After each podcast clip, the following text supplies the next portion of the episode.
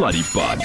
Weksmiddag tussen 3 en 6 op Groot FM 90.5. Ons het nou die nuus ontvang vroeër vandag dat dit is nou uh, bevestig dat die eerste geval van koronavirus in Suid-Afrika is aangemeld in KwaZulu-Natal area en uh, op hierdie stadium weet ons nie waar die persoon is en is eintlik irrelevant. Op hierdie stadium wil ons net weet waarvoor ons uitkyk en soveel meer. Ons het nou vir dokter Karen Rigter hier uh, met 'n patologie gespesialiseer met virologie as spesialiteit.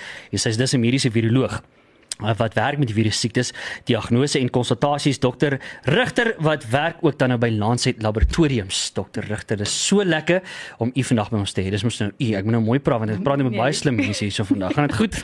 Goeiemiddag. Nee, dis altyd vir my lekker om oor virusse te praat. ja, ek kan dink dis 'n dis 'n passie vir jou. Ek weet as ek die woord virus hoor dan is ek nou nie op, op 'n lekker plek. Ja, as jy toe is, jy.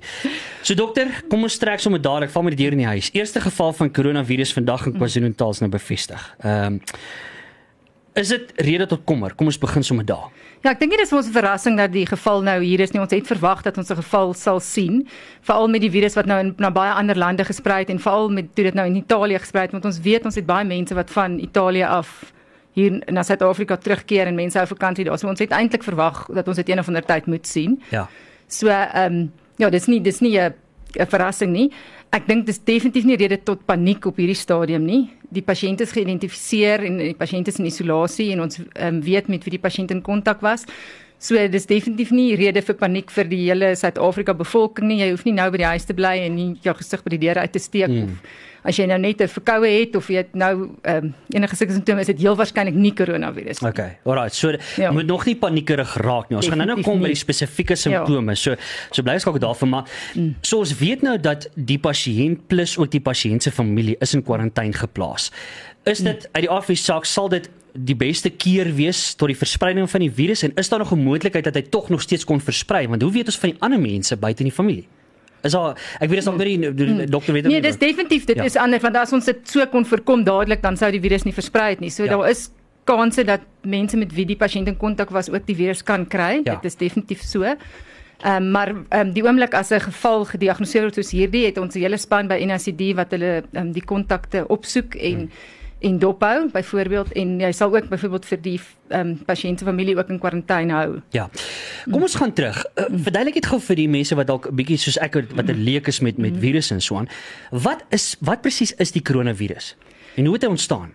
So koronavirusse is 'n familie virusse wat ons al lankal van bewus is. Die eerste een van hulle is in 1970s gediagnoseer. Goed. En dis belangrik om te weet want ons diagnoseer al um, baie lank koronavirusse. Ja. So by die laboratorium kan jy 'n toets laat doen as jy ehm um, boonste ligweg of onderste ligweg simptome het wat vir al die virusse toets wat dit kan veroorsaak en daar's dan vier koronavirusse op daai toets wat ander name het wat nie hierdie nuwe koronavirus is nie. Goed. So daar was baie massa hysterie en op sosiale media het mense gedeel ja, maar ek is in Oktober al met hierdie koronavirus gediagnoseer. So daai koronavirusse wat die laboratoriums algemeen diagnoseer is gewone koronavirusse wat beestal maar verkoue veroorsaak mm. en soms se mense wat geen immuniteit het nie wat baie siek is kan dit 'n bietjie na hulle longe toe gaan maar mm. jy word nie regtig so siek nie. Ja.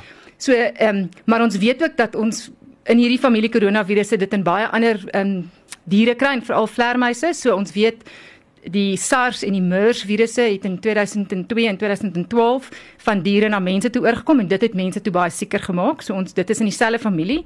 En hierdie is dan nou 'n nuwe een wat van een of ander dier oorgekom het en ons is daar's al 'n goed geskryf maar ons is nie seker watter een nie. Alles spekulasie. So dit het van 'n dier na die mense toe oorgekom. Mm. Die probleem met 'n virus wat nou so oorkom is niemand het immuniteit nie. Dis hoekom een van die redes hoekom so baie mense siek word want nie, niemand in die hele wêreld se bevolking het al ooit se immuniteitstelsel het al ooit hierdie virus gesien nie. So almal kan dit basies kry. Terwyl as jy nou dink aan griep of iets, almal het maar 'n mate van immuniteit mm. want dit sirkuleer al die hele tyd. Ja. So dis een van die redes hoekom hy so sprei. Ehm um, en dan verder ja, so, maar dit is idee is dan 'n nuwe virus in die familie wat nou van een of ander dier na die mens toe ja. gekom het. Kom ons gesels gou oor die simptome. Waarvoor mm. moet mense wel uitkyk? Ons het nou gesê moenie hysteries raak nie, wees kalm, bly kalm, mm. maar waarvoor spesifiek kyk 'n mens uit? So dit is belangrik om te besef dat omtrent 80% van mense wat die virus nou gaan kry, gaan net 'n ligte verkoue boonste ligweginfeksie kry. So jy gaan nie dodelik siek raak nie, jy gaan iets kry soos 'n verkoue of dalk bietjie erger wat soos 'n griep lyk en jy gaan weer beter raak. So dit is ook moeilik om te onderskei tussen 'n uh, gewone verkoue en as dit nou ons is amper in die griepseisoen en griep en hierdie virus. En dan is daar 'n so die simptome wat jy kry, jy kan koors kry, maar nie almal het koors nie. Jy uh, kort uh, asem, seer keel, en ehm um, hoes en dan kan dit in sekere pasiënte na jou longe toe gaan. Ja. Dit is basies die simptome. Ja. Ek sien hierso hierso 'n lys wat hulle sopas uh, uh hulle het hulle het hulle vrygestel ook uh, wat die mense nou kan kyk. Ek het net gevind dat jy hulle gaan net gou. Mm -hmm. uh, moegheid byvoorbeeld van hulle ook wat hulle gesê daar's so hoofpyn, asemhalingsprobleme, dis wat dokter nou gesê het, pyn in gewrigte. Uh, ja, dis so grieppyn, lyfseer, ja. 'n ja. Diarree, braking, uh, oormatige slaim. Sy sê hulle was ook een van ja, die Ja, so as dit na jou longe toe gaan en ja. die klein die 15% van pasiënte wat siek of 15 tot 20 wat sieker word as nie jou longe toe gaan dan kan jy slaim soos jy met ander virus siektes ook kan kry. Ja. So jy ja. So dis dan van die simptome waarvan mm. mense moet uitkyk om mm. om te identifiseer. As jy van daai simptome het, kom maar net by die dokter uit en en gesien. Ja, so wat ons sê is as jy maar so, op die oomblik is dit sirkuleer dit nie in ons um, algemene um, publiek nie. Ja. So as jy sulke simptome kry, is dit heel waarskynlik nie koronavirus nie, maar as jy kontak gehad het met iemand wat die virus het of as jy nou gereis het na een van hierdie lande toe waar ons weet dit sirkuleer, ja. wat nou China, Italië, Suid-Korea, Iran um, en Japan is, dan en dan is dit dalk beter om net eers te bel na jou dokter toe en te sê jy het gereis, jy het hierdie simptome, jy wil graag getoets word, kan jy inkom? Want dan kan hulle reël dat hulle sê net maar jou by die kar kry net vir jou masker opsit of as jy dalk 'n masker het, sit net dit op dat jy nie ander mense aansteek nie. Ja. Want ons wil nie jy moet daar nou in die dokter se spreekkamer of in die ongevalle gaan sit en daaroor almal hoes ja. en veroorsaak dat almal siek word nie. So as die dokter nou dit gaan diagnoseer, hoe presies mm. doen hulle daai diagnose? So die dokter gaan nie met daai algemene simptome kan sê dit is definitief koronavirus nie. Ja. Hy gaan net sê jy het 'n kontakgeskiedenis gehad in die laaste 14 dae en dit ehm um, en jy het simptome wat daarbey kan inpas, so daai pasiënte moet getoets word. OK. vir vir koronavirus en ja. ons toets dan gewoonlik vir ander virusse ook. Ja. So in die laaste weke wat ons mense met daai simptome en reisgeskiedenis getoets het, het ons meestal griep gediagnoseer, mense wat van die noordelike halfrond af kom hmm. en ander verkoue en ander virusse. Ja. So ek dink die groot ding hierso is voorsorgmaatreëls en hoe keer 'n mens en wat kan 'n mens doen om te probeer verhoed dat 'n mens nie die virus opdoen nie of op op kry nie of gediagnoseer word nie. Ja, so wat wat die CDC en al hierdie slim mense sê, hulle sê bly weg van siek mense af wat nou nie altyd moontlik ja, is nie. Ehm um, en hulle vra ook as jy siek is, bly weg van mense af. Ehm um, as jy siek is, hoes ook um, in 'n tissue of in jou mou, moenie in jou hande hoes nie. Ehm um, en dan vir jouself verder kan beskerm. Hierdie virus word gelukkig maklik doodgemaak. So as jy as jy jou hande met seep en water was of met alkohol wat 70% of hoër alkohol lappies um, ja. Lappies of of um, handrap noem hulle dit. Yes. Dit gaan die virus doodmaak. Okay. So as jy as dit op jou hande is, jy moet dan aan jou oë of aan jou mond of aan jou neus raak om jou um, om dit te kry, maar as jy dan jou hande gewas en skoon is, dan sal jy dit nie oordra nie. Ja. Groot FM 90.5. So 21 minute na 5. Jy net ingeskakel het. Ons gesels oor die koronavirus en ons het die kenner hierso want uit die afie saak wil ek nie daaroor praat nie want ek is clueless rondom dit. So dis vir ons nodig iemand te kry wat presies weet hoe hierdie storie werk en Dr. Karen Rigter is 'n spesialis as dit kom by virologie en uh, sy werk ook dan nou meestal met virusse. En uh, ek het nou lekker gesels oor die uh, jy weet die die simptome en al die goedjies en waar kom die oorsprong van die koronavirus. Kom ons begin gou want iemand het op die WhatsApp lyn het reeds gevra dat gesê hoorie maar is dit nou 'n goeie idee en of is dit dalk nou te laat om te gaan vir die griepinspuiting byvoorbeeld. En hoe sal dit help? Dis is 'n baie goeie vraag. So die griepvirus en die koronavirus is verskillende families. So die behandeling vir griep wat ons drink, die Tamiflu gaan nie werk vir koronavirus nie. Maar ons weet ons griepseisoen is op pad. Die griep ehm um, inspuiting is nog nie beskikbaar in die apteke nie, maar hy behoort binne die volgende 2 weke beskikbaar te wees. Ja.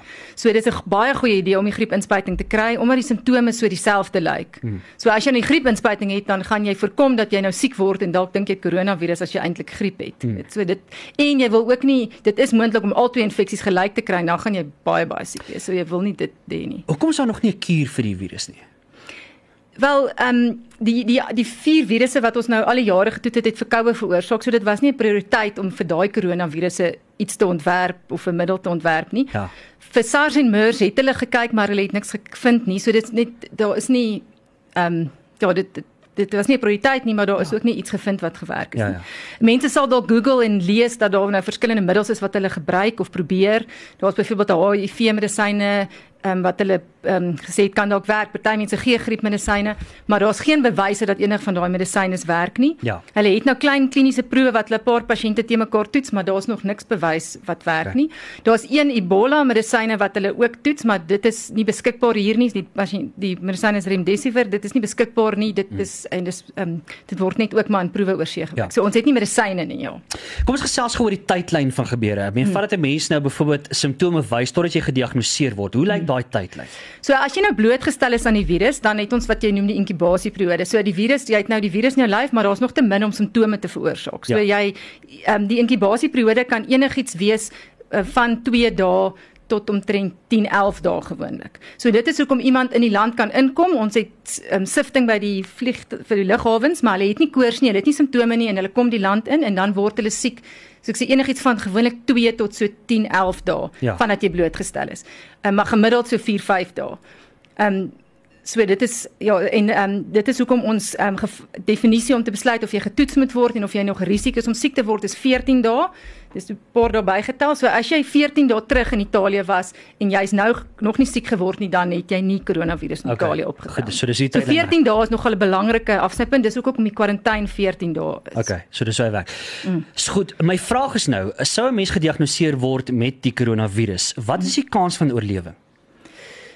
So dis ook 'n um, baie belangrike vraag. So ons weet nie presies nie wanneer 'n nuwe virus, maar ehm um, as jy die groot getal mense wat gediagnoseer is in die wêreld vat en 'n deel deur die wat dood is, is die uh, mortaliteitssyfer so 3%, maar is heel waarskynlik laer as dit. So jou risiko is minder as 3% want baie pasiënte kry baie ligte infeksie en ons het hulle waarskynlik nie getoets nie. Hmm. So jy dis definitief 3% of minder. Ja. Ouderdom is baie belangrik in jong mense um, en gesonde jong mense en kinders um, is die mortaliteit bitter laag.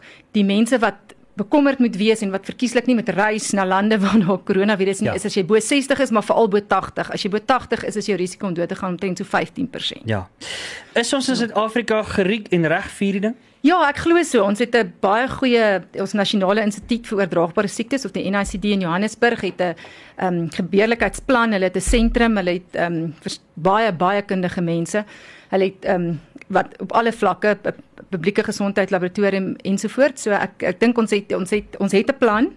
Maar ehm um, in al die lande uh, daar daar is 'n tekort of daar kan 'n tekort wees aan maskers en sulke goed op 'n stadium. So as dit 'n massiewe groot uitbraak is, gaan ba min, baie min lande gereed wees, maar ek dink ons is en ons het die bewys van die diagnose van hierdie het ons ook bewys ons is gereed.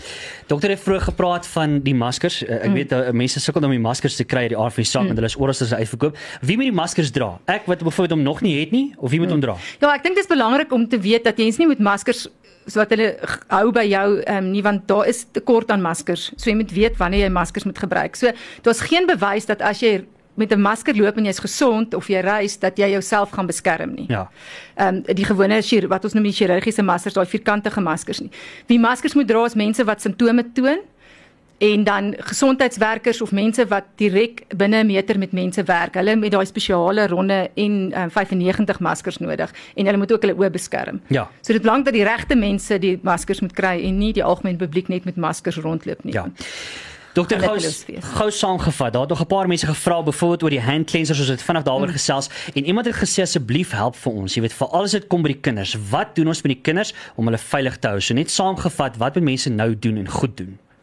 As jy met jou kinders leer om reg te hoes, as jou kind siek is, hou hom by die huis, moet hom nie skool toe stuur nie en dan moet hulle hande was voor hulle in hulle monde en hulle 'n neuse um, raak of kos eet en um, as jy nie kan was nie dan om die alkohol sanitizers. Dis omtrent die beste wat jy kan doen. Ja, en dis maar ja. dit. 'n Mens ja. kan nie immuniteit boosters en daai tipe goed gebruik om dit te keer nie. Nee, dit gaan nie 'n verskil maak nie. So dis ongelukkig nou maar so. Ja. En as daar enige simptome is, ek meen dokter het nou vroeg gesê, dan moet die mens weet wanneer om die dokter uit te kom in die afsak. Ek mm. dink oor die algemeen kom dit by die dokter. As jy nie lekker mm. voel nie, gaan hom net. En onthou om die dokter net eers te bel. Moenie ja. in jou ja. kar klim en iewers in die ja. publiek ja. verskyn. Maar onthou dit is RSV seisoen. Ons klomp ander virusse en ja, griepseisoen is op pad. Ons het al 'n hele paar griepdiagnose diagnoses alhoewel die seisoen nog nie amptelik begin het nie, so daar's baie ander redes om daai simptome te hê. Ja.